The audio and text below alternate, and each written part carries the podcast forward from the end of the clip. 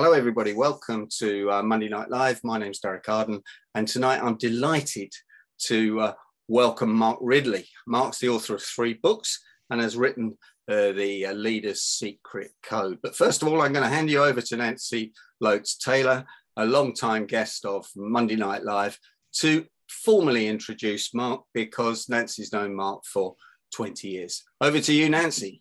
Well, thank you, Derek. Hello, everyone. Good afternoon for those of us in Western Europe, and good morning for all of you calling in from the States. So lovely to hear from you. Anyway, today's session is about the Leader's Secret Code, which is Mark Ridley's third book. He's going to tell you all about it. I've known Mark, as Derek says, for 20 years. We've worked together as colleagues uh, in a firm called Transform People International when we first started out and then went into renaming. When was that, Mark? 2016, 17, somewhere around there. Something like to that. transform performance, and has real relevance to the book too. He'll he'll link that in anyway. But Mark's got an interesting background. Started off in uh, financial. Oh, actually, further back. We won't go back to uh, to, to the retail, will we? No. Quill pens. Yeah. yeah. But he did work in financial services for a while and then in the technology world and then uh, decided to start uh, a development company uh, with his uh, partner ian mills. Um, and that's where i first met him uh, in terms of uh, doing business performance improvement work. And so we've had a, an interesting journey haven't we mark and what I'm going to do is hand over to Mark, ask him a few questions along the way, and he's going to share with us uh, really what what prompted them to do this research and what's come out of it, because it is really interesting, so much so that I became a, an accredited uh, Leader Secret Code uh, coach and facilitator myself as well. Anyway, Mark, first of all, tell us about what prompted you to get involved in TPI and then into uh, doing the leader secret code. Over to you. Well, um, I'd be interested to also understand what the motivations of the folks on the on the call is as well, because I don't want this to be a, a, sort of speech by me. But um, for me, um, an interest in leadership uh, began, I suppose, many years ago when I when I realised, and please don't ring your bell at me, Derek, um, but I realised that a lot of leadership that I was experiencing wasn't really very good.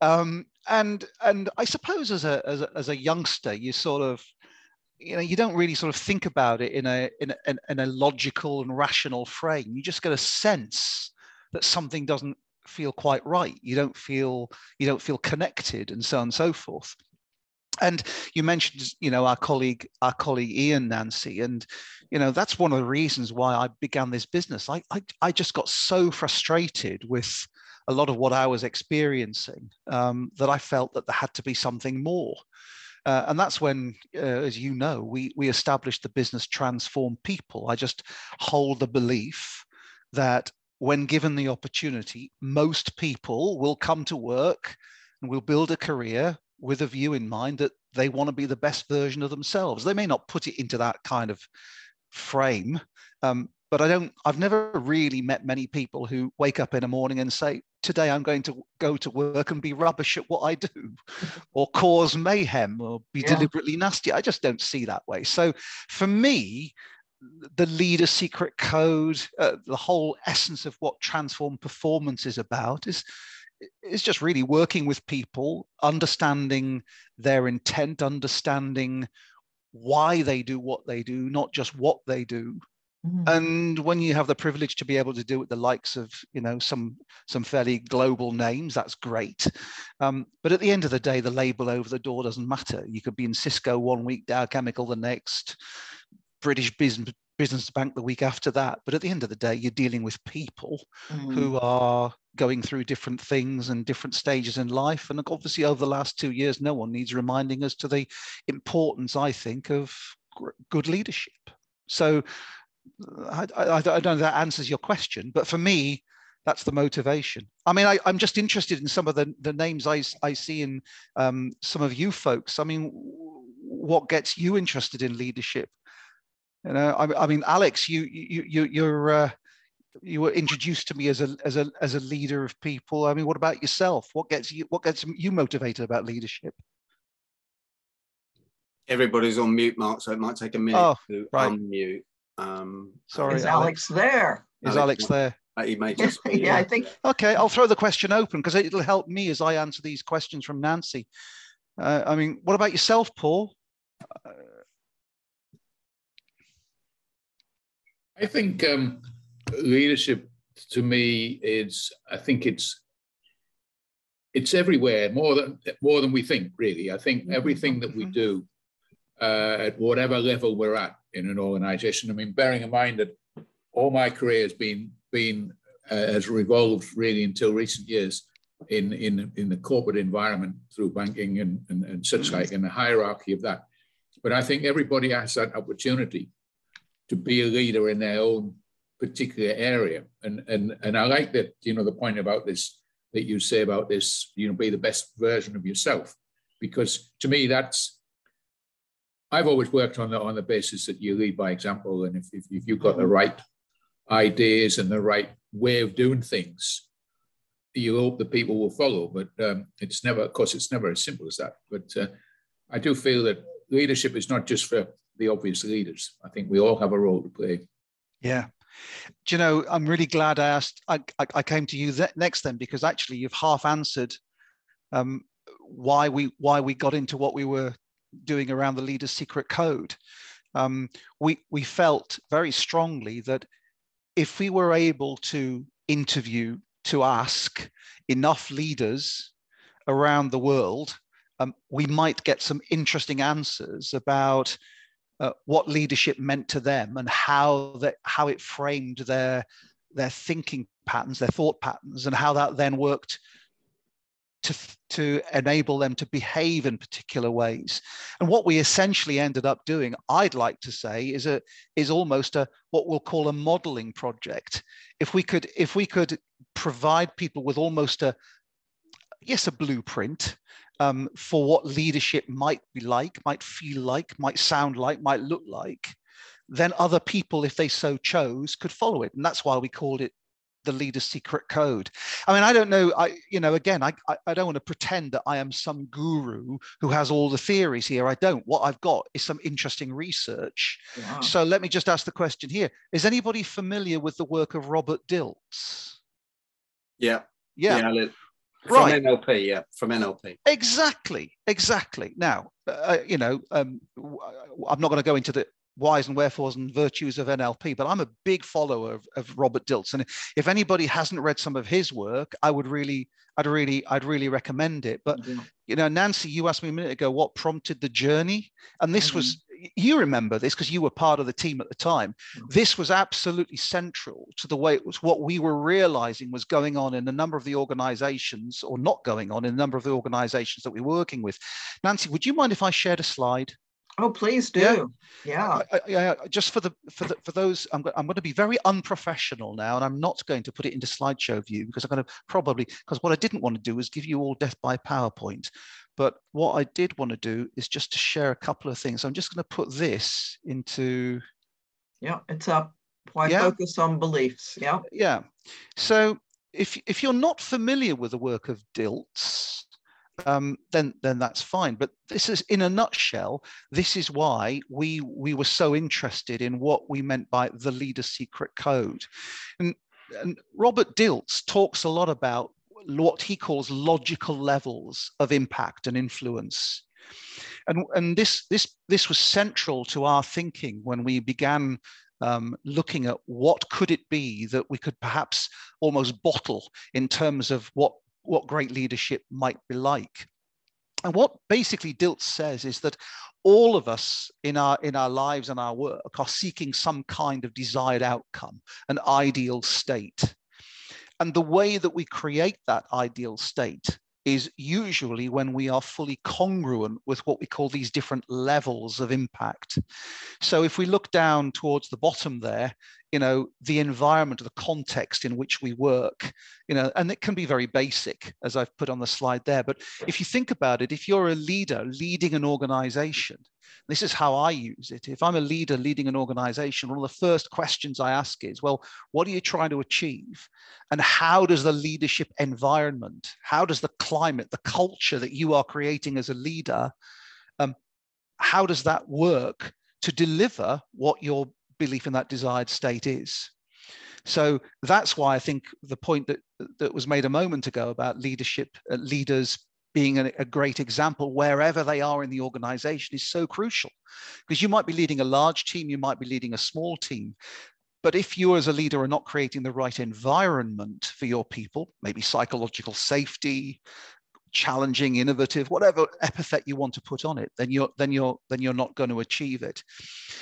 And this fascinated me. It, it, and it has done for years in terms of, well, if you're going to create that environment, surely if I go up to the, the top levels there, that sense of identity and purpose, why do I do what I do? You know, what is it that that that I'm doing as a leader day in day out that that that that serves to to show others um, why I am here, and and and and these levels to me um, build up to this, uh, this whole idea around the fact that actually, if you think about it, the beliefs and the values we hold are critical, especially for leaders, because if there is a break in this chain, if a leader doesn't really understand why they do what they do and the impact it has on their behaviors, mm. then we have a problem. Mm. And to me, whilst this isn't my theory, what I really wanted to understand was has anybody gone out there and researched the belief systems of leaders around the world and given them the opportunity to think about what they believe and how that leads to certain behaviors? And to me, that's where the leader's secret code came in because we're so inextricably linked. As far as I'm concerned, it's about the three B's. As we believe, we will behave, and as we behave, we will become. And for me, that was the, the essence of what we were trying to do. I, there's a there's a little story I, I often share, which which was a true story for me, and it, it brought home to me um, just a few years ago when I when I was researching the book, and I went happened to go on holiday to Sri Lanka. I don't know if anybody on the call has been, but um, in Sri Lanka there's a there's an elephant orphanage uh, which we visited on the road to Kandy. And if you've never been to Sri Lanka, I, I do recommend it. Um, and um, I, I noticed that we're allowed to go up and pet the animals and all this kind of stuff. And I noticed that one of the animals um, that we were allowed to go close to had a, a, rope bracelet around one of its ankles. And I, I said to the, I said to the keeper, why is it, why has it got a rope bracelet? And he said, oh, he smiled and he said, well, he said, it's because when they first come into us as orphaned elephants, we put them on a chain and we um, we, we, we, we, it's quite a short chain. And he said, often we get criticized because you know, the do-gooders around the world say that we're being cruel to the animals. But in actual fact, what we're doing is we're just giving them a sense of security. And then we give them gradually a longer and longer chain until in the end, um, we just give them the bracelet. But the beauty of it is, of course, that the elephants don't wander. But I thought, you know, it's a really good metaphor for what we're trying to do in terms of the leader's secret code, because sometimes the beliefs that we, we gather as we go through our leadership journey become quite fixed. And, and as the as the guy said, well, you know, at the end of the day, we we we we, we can the elephants get you know come to believe that there is no escape. I thought, yeah, sometimes with leaders that might be the same way and that's mm-hmm. really nancy why we went off and researched it because yeah. at the end of the day if we can shine a light for leaders on what they're believing, maybe we can offer them new choices in the kind of beliefs that they hold, and that is all to the good. Yeah, that's why um, the Leader's Secret Code so in, intrigues me, Mark, is because um, it is about choices and it's giving people choices and it's getting them to see some of the leadership beliefs uh, across a spectrum and yeah. so there isn't just one model of doing it this way or that way. There's a spectrum there, and some will work better in some environments than others. And where are you on that spectrum in each of the different areas, which you're going to introduce everybody to? Yeah, and I think that's the that's a really important point because you know, one of the things I don't know what again what it's been like for you folks. I mean, Paul mentioned, you know, you had a corporate life and leadership. One of the things that I object to strongly has been put into a box by anybody. Mm. Um, and and and and especially when you're in a role of leadership, because leadership is so situational. How on earth do you really say what great leadership is? Because in any one moment, a great leader might have to be quite I'll use the word dictatorial. And in another in, in another moment, that same leader may have to be very participative and very um, very social in the way that they work. So for for me, the, the way in which we went about this was to was to really think about as you as you say nancy what kind of spectrum of beliefs can we identify? And to cut a long story very very short we we we worked with a, a number of researchers a number of psychometricians. I won't bore you with the details of those but if you if you're interested please read the book. Um, but there is something called the cross national time series data archive and basically this is something that's open to academics the world over.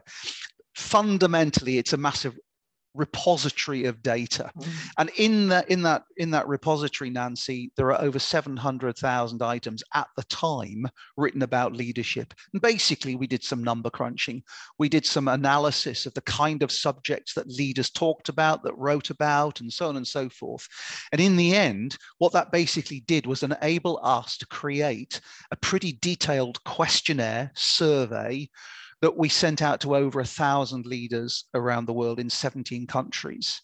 Um, and and, and, and again, I, I don't know if any of you are experts in, in research on here, and you may be far more expert than me, but the uh, the the uh, psychometricians and the and the uh, and the data analysts we were working with, uh, when I said, well, how many people do we need to really interview to get something sensible, to get something realistic and, and, and repeatable. Uh, they said, actually, if you do a few hundred, you're probably going to over egg the pud. Um, after a certain time, there's there's a limit to how many answers you're going to get back. Um, okay, fine, but we went we went for just over a thousand. So the the analysis, Nancy, is based on a thousand leaders in 17 countries and 11 different vertical markets. So from that perspective, pretty comprehensive. And these were the seven focus areas that we asked them questions about, because these were the areas that not only in interviews came up time and time again, but when we looked at the work in the, uh, from the results of the Cross National Time Series Data Archive, you could absolutely categorize so much of what was written into these key areas here. You know, leaders have to be resilient, resilient, they have to influence, they have to communicate well, they have to empower, they have to understand strategy, they have they have to understand what it means to control and they have to be ready to or understand what it means to be fulfilled. Mark can you reduce the size of that slide? We can only see two of those um seven oh. points. Oh. Um, i can see it all. I okay yeah. maybe that's me then. Okay if everybody else is anybody else struggling?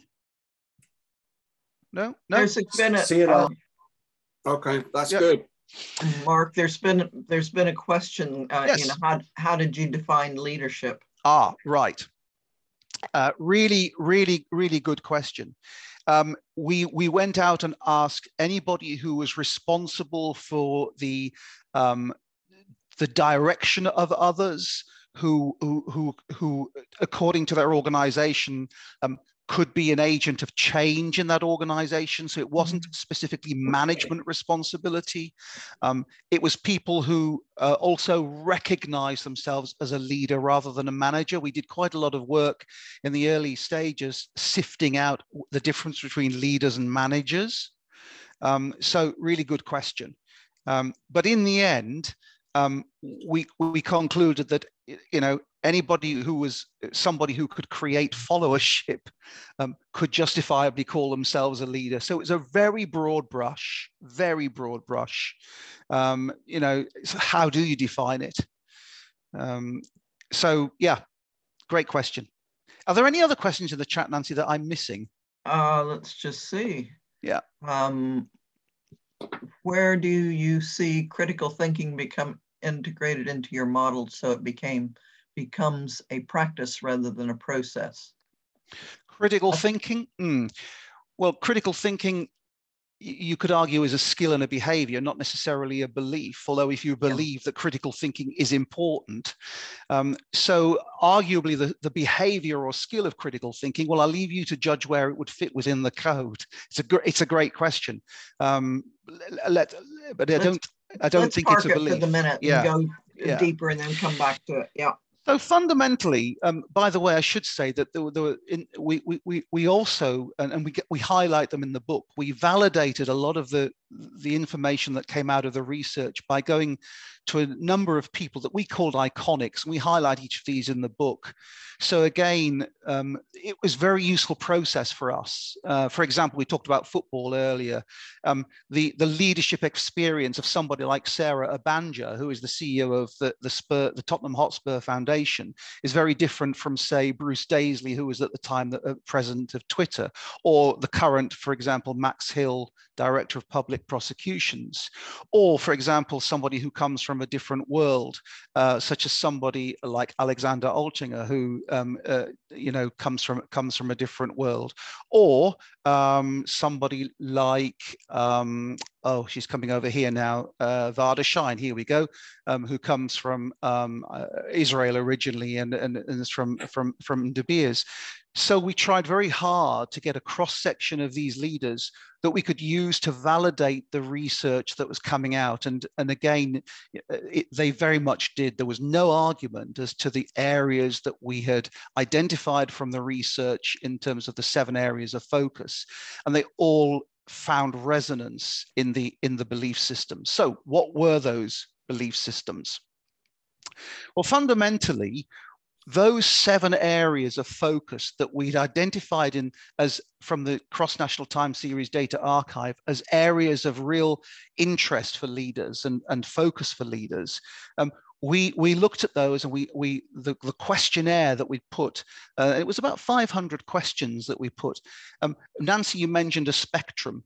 What we did was we said well um, let's ask questions that relate to those different areas of focus. So resilience, you could ask questions relating to, um, you know, the degree to which I, um, I don't know, the, the way, the, the degree to which I spring back after a period of adversity or you could ask questions relating to um, is is resilience about um, having tenacity? Is it about working smart? Is it just simply about working hard? A whole range of questions that we asked. And what this identified for us was what we call journey motivators. In other words, what we realized was that every leader recognized that they were on a journey of their own and they were taking their people on a journey but the way in which they get there differs greatly. And, and that was really important because whilst leaders coalesced around those seven views, those seven destination beliefs, as we came to call them, the way they get there is very, very different. Actually, Robert Dilts, going back to his, his work, he has a very simple way of putting it. He always talks about the fact that you know the map in a sense is not the territory that if you mm. if you invite someone to look at a map that, that, that people will always find different ways of getting to the same destination, mm. but it mm. doesn't make the journey any less relevant, uh, whether you go via the mountains or whether you go via the valleys. so, so, that's really what we ended up with journey motivators and destination beliefs. And here is an example. Uh, you know, I'm not, I'm not going to bore you with all of it today unless you unless you're really interested to ask all the questions. But here is an example in the research, when we asked questions about strategy, every leader that we interviewed agreed that it was important, first of all, that strategy was, was, was part of the lead, a leader's belief system and thinking about that. But they all agree that it's knowing where the organization has to position itself, how to implement its resources to achieve success, and so on and so forth. When we interviewed in detail a lot of leaders, and we said, Well, how do you get there? It was quite surprising how many people would say, well, you know what? I've been around the block. I know what I know what the answer is, or um, well, you know, I know my industry. Um, I, I, have a I, I have an, a sense of intuition. I was actually surprised how often leaders uh, said that to me. When we did the research, as you can see here, when we allocate 20 points, as it were, um, the leaders came out with a balance. So it was not about being exclusive one to the other, but most leaders said, no, I prefer to understand that strategy and strategic thinking has to be rooted in insight and research to make my outcomes more predictable. But at the same time, I recognize that if I'm going to be a successful leader, an element of what I do has got to be based upon my intuition. So if you can think about this now, knowing that that is where top quartile leaders place this emphasis of belief. So it's not about one or the other. Now you can see that if we have a conversation and I put a load of leaders through this and I get a load of leaders who come out, I don't know, 16 in, intuitive and four fact-based, then we can have some conversations about why they're holding those kinds of beliefs.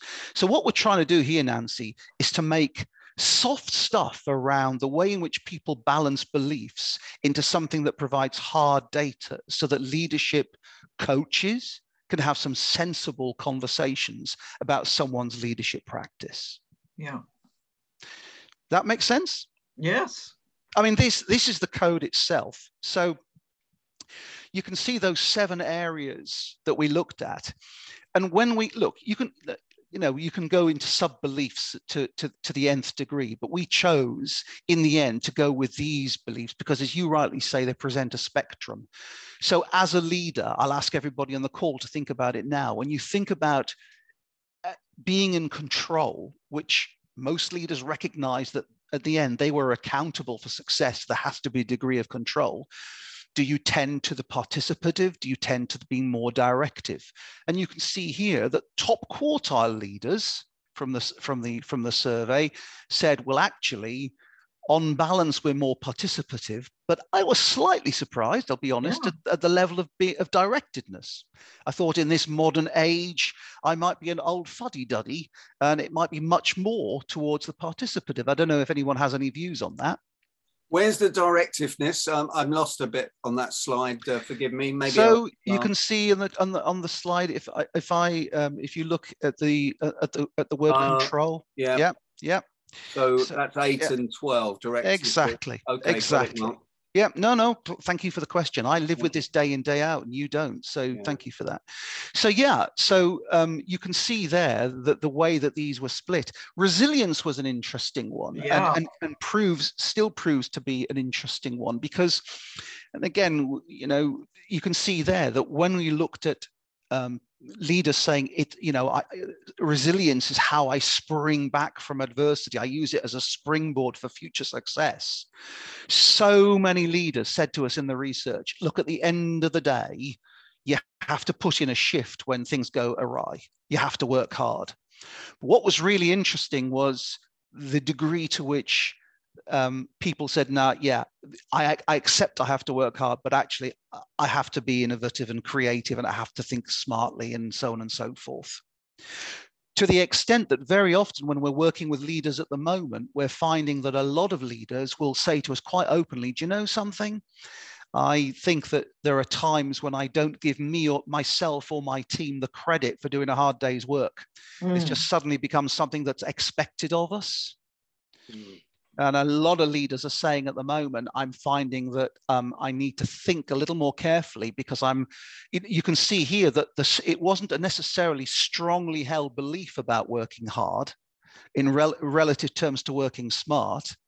But, but in but in fact it, it's it's it's it, it's it's really interesting that many leaders say yeah you know it's not that I don't believe in working hard it's that I'm not recognizing it in myself and and am I recognizing it in my in my people? I had a leader from on from Microsoft just the other week, and he looked at his scores, and he came out um, 19 points work smart, one point work hard, and his team said, "Boss, that doesn't surprise us because if we're going to give you the feedback, you know, you're pushing us to be innovative and creative, um, but actually um, you're exhausting us. You're not giving us time to recover." So, you know, again, you can see that when you have these conversations with leadership groups, you can start to see is the environment that people are experiencing commensurate with the leader's beliefs and they're driving it in a certain direction? And is it always appropriate? Mark, if I can come in Yeah. there, there's a, a comment in the chat here from Alex. Mhm. He says, I feel that where you position on these scales can be situation and people dependent. And I mean, you you talked about that at the first two. Yeah. For example, sometimes more directive is necessary, at other times it's necessary to be more participative. Couldn't agree more. And the interesting thing for this is remember, we said at the start, what I wanted to do with this research was to show leaders that they do have choices. It's not an either or. Yeah. And when you get somebody who balances these beliefs, such as, as these top quartile leaders are doing, then the chances are they're going to give themselves those choices. What is interesting, Nancy, is as you know, because you you you you coach people in this, will Mhm. very often get people who you know, uh, uh, let's take let's take influencers the next one. Let's move on. Yeah. notice how top quartile leaders balance that transactional leadership with transformational leadership. Um, I, I actually was surprised at that because again I thought well the way that you know the modern sort of parlance is transact transformational leadership would be absolutely out there way and above. Uh, but actually it isn't. Um, so you know this is about knowing when to apply the right thing. And here's the thing if you don't hold a belief the likelihood is that you won't you won't display that behavior because it's not on the radar. Yeah. so you know i couldn't agree more with the with the person who says it is situational. And what we're trying to do with this is to say think about the choices you have moment by moment as a leader. When they do the psychometric that's that they will be shown where they are at a moment in time. And what we as you know nancy we encourage people to think about is so what's going on in your world at the moment that's caused you to give those scores? Yeah. you know i remember the first time i did this you know going to the bottom of this my achievement score personally um, my achievement score came out at nine.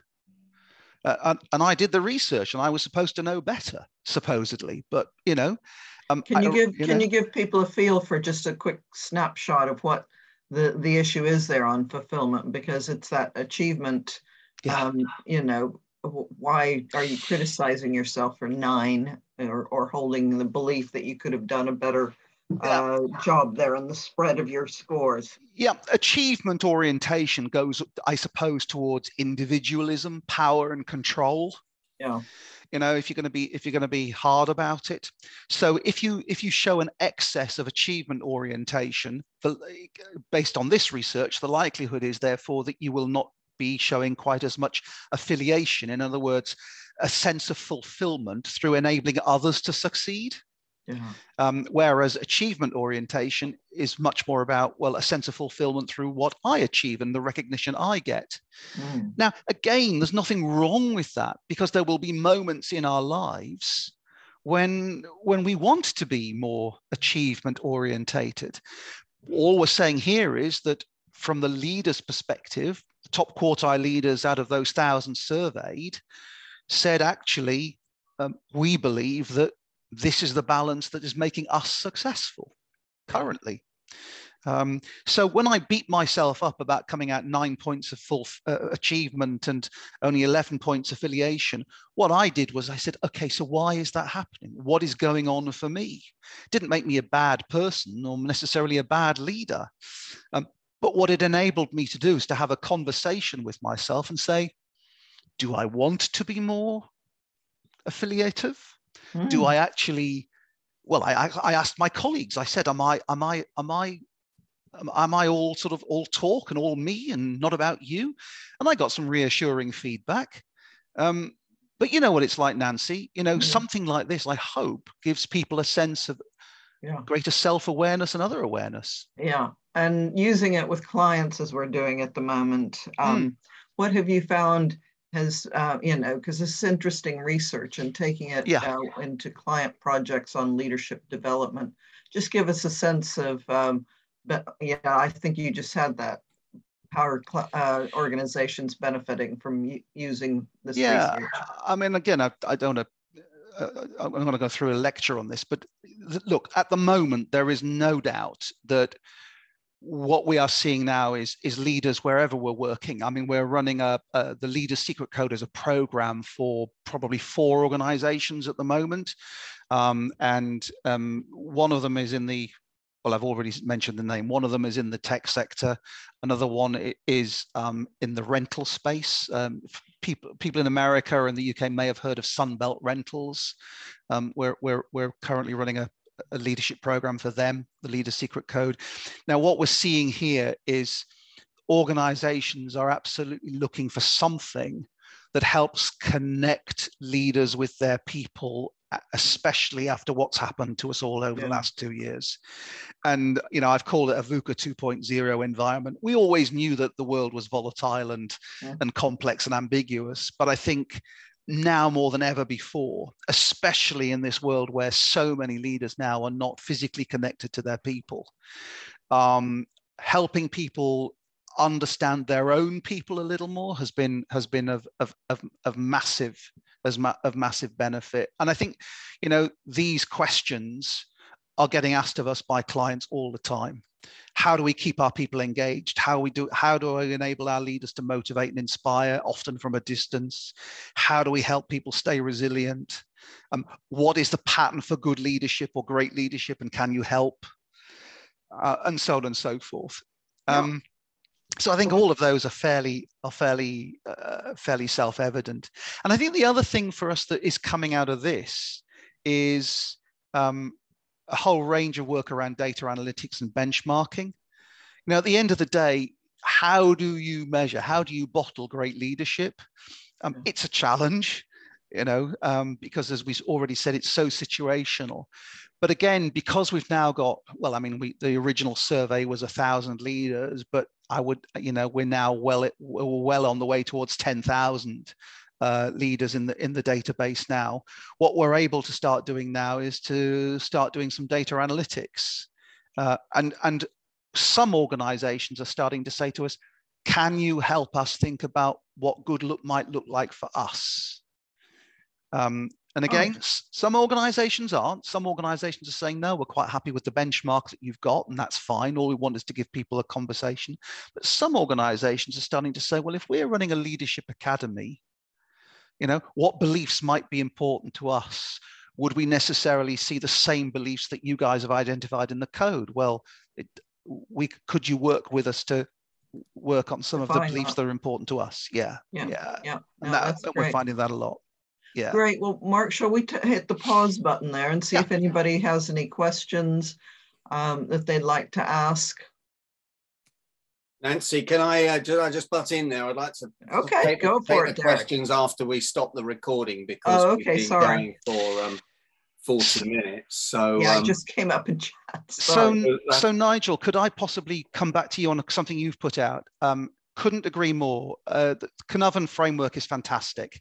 And indeed, when we help leaders deal with ambiguity and all that kind of stuff, uh, and the and the um, taking the sense of their environment, that's a great way. I mean, I wonder if you want to just share a little bit with that, because to me, that was also fundamental in driving some of the research that we that we undertook. Um, Nigel, if you can do that in about 30 seconds, because we're really short of time, and then we can cover it after I stop the recording. Oh, sorry. Okay. No, it's yeah. okay. It's okay, Mark. It's just yeah. that we are. Um, let, us do that after the recording. Nancy, thanks yeah. for thanks for hosting. Glad to help out.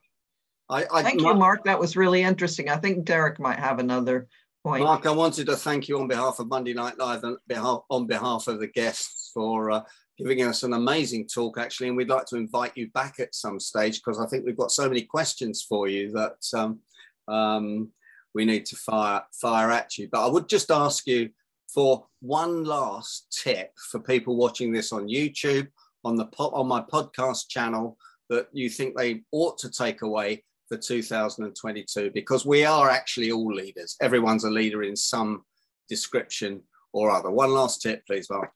Um, it might sound a bit trite, but I really believe in um, don't limit your ambition that's the tip I would have. Three years ago, um, no, five years ago, I'd never written a book. Five years ago, I'd never done any meaningful research. Five years later, we put our minds to it. We have an understanding of what the salesperson secret code looks like, the leader secret code looks like. And the wonderful thing about it is that that ambition um, has driven a whole new conversation with a whole load of people I never thought I would meet. So the more ambitious you are, um, the more you make something happen, the more likely you are to meet interesting people like you've seen on the call here today. Uh, so that would be that would be it. Don't let anything stop you. Just do it. Thanks, Mark. That's a fantastic tip. It reminds me of um, uh, of uh, Henry Ford or was it Edison? Whether you think you can or whether you think you can't. You're probably yeah. right. Mark Ridley, thanks for joining Monday Night Live. You're I really welcome. appreciate that. If you're watching this on YouTube on the Negotiators uh, podcast, please join us live. Please like it. Please pass it on to your friends and please recommend Mark uh, Mark Ridley's uh, The Leader's Secret Code. Thanks again, Mark. Welcome.